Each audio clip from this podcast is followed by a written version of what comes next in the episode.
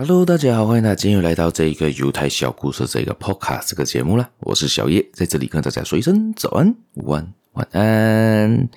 今天又是这个犹太小故事分享的节目啦。今天要继续分享的这个故事呢，是发生在一个第二次世界大战的一个潜水员身上，而这个呢，就提到他的把忧虑，他怎样排除他心中的忧虑，在他普通生活中的忧虑呢，他是怎样排除的呢？自从他经历了一个。很恐怖、很恐怖的战役之后，这些忧虑都微不足道了。好，我们就来看看他今天的故事是如何的吧。今天这个故事呢，该像前面说到的，就是一个潜水员，也就是一个嗯，美国第二次世界大战的时候，在跟日本打仗的时候呢，在一九四五年的三月，这一个潜水员上了他人生中最恐怖、最经历、最残忍的。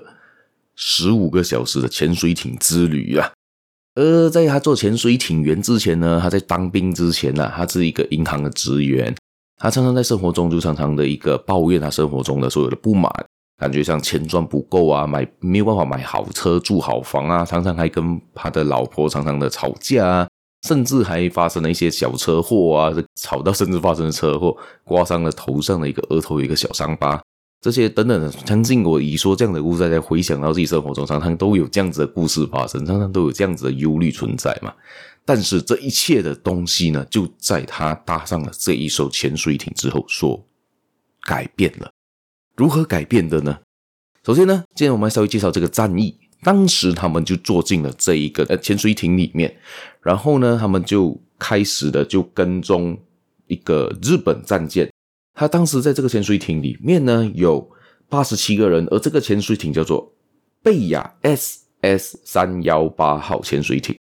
突然呢，他们通过雷达就发现到这一个日本舰队嘛，他他们就嗯，这样子我就要去攻击他了。这时候天刚刚亮，他的潜水艇就悄悄浮出水面，准备在那个暗色的这个天色之下呢，向那支日本舰队发起攻击。他同他们就通过望远镜仔细观察水面的情况。OK，好的，这边呢，这个日本舰队有一个驱逐的这个护航舰，一个油轮，还有一个布雷舰。他们迅速锁定之后，就向他发射了三枚的这个鱼雷，但是非常非常的可惜啊，他们没有击中目标啊，miss 掉了。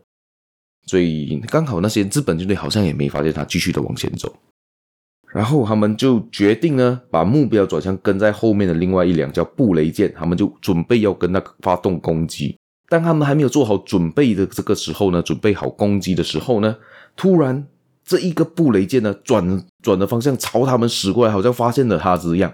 这个时候他们才发现，这个日本舰队的头顶上面还有一辆跟住一起飞行的这个飞机。而这个飞机就已经通知下面有人在跟踪他们了，所以他们现在是反击回来了，他们就非常非常的危险了嘛，所以发现了，而且是三艘舰艇要准备向他们发射攻击，他们就赶快下潜到一百五十英尺深的海底，做好充分的准备，防备着这个深水炸弹的袭击。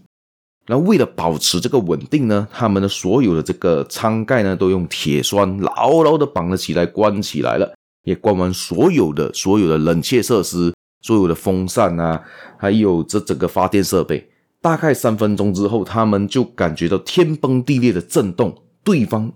一次过向他们发射六枚深水炸弹，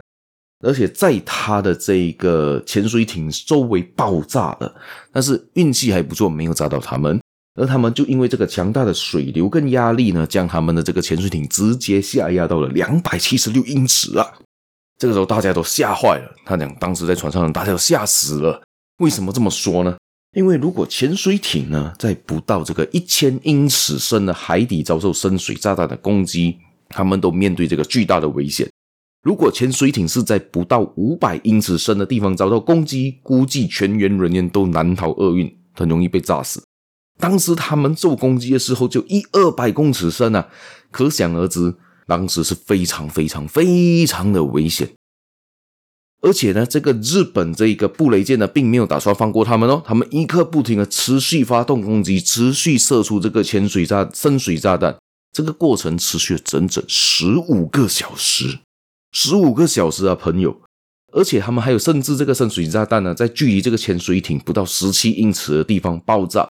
这股强大的威力已经可以把这个潜水艇炸出一个大洞，而这个时候，他们这个布雷舰向他们发射深水炸弹有一二十枚，都在距离不到他们五十英尺的地方爆炸，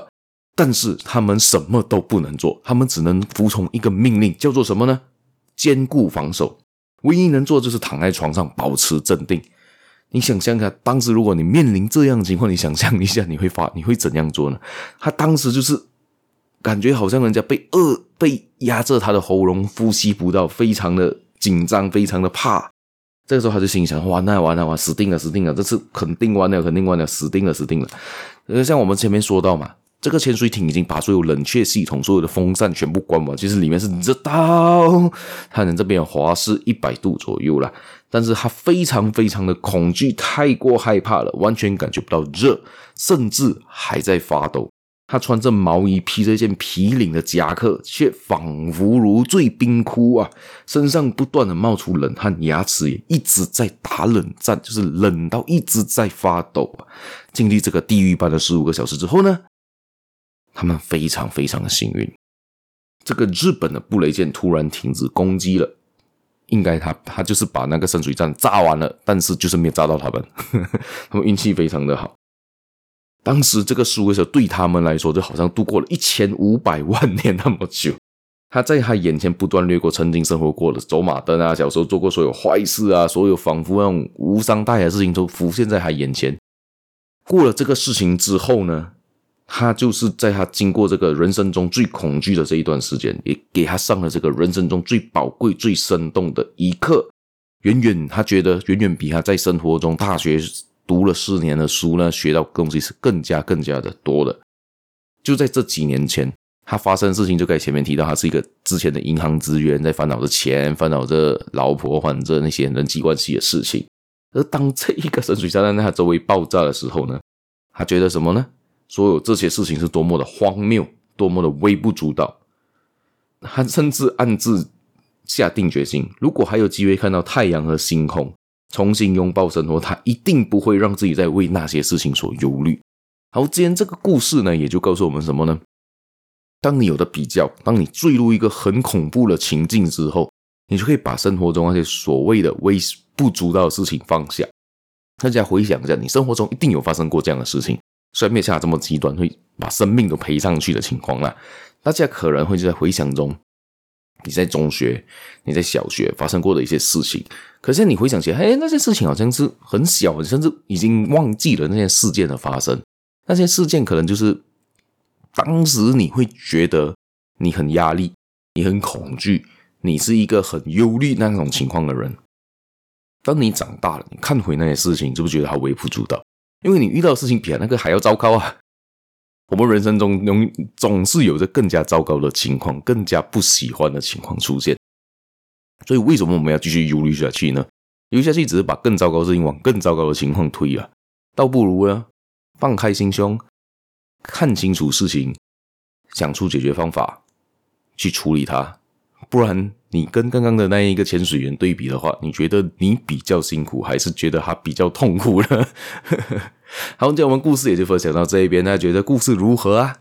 可以让我留言，让我知道一下你有看过这样的故事吗？还是讲这种类型的故事可以分享给我知道啦。谢谢大家，我们下期节目再见啦，拜拜。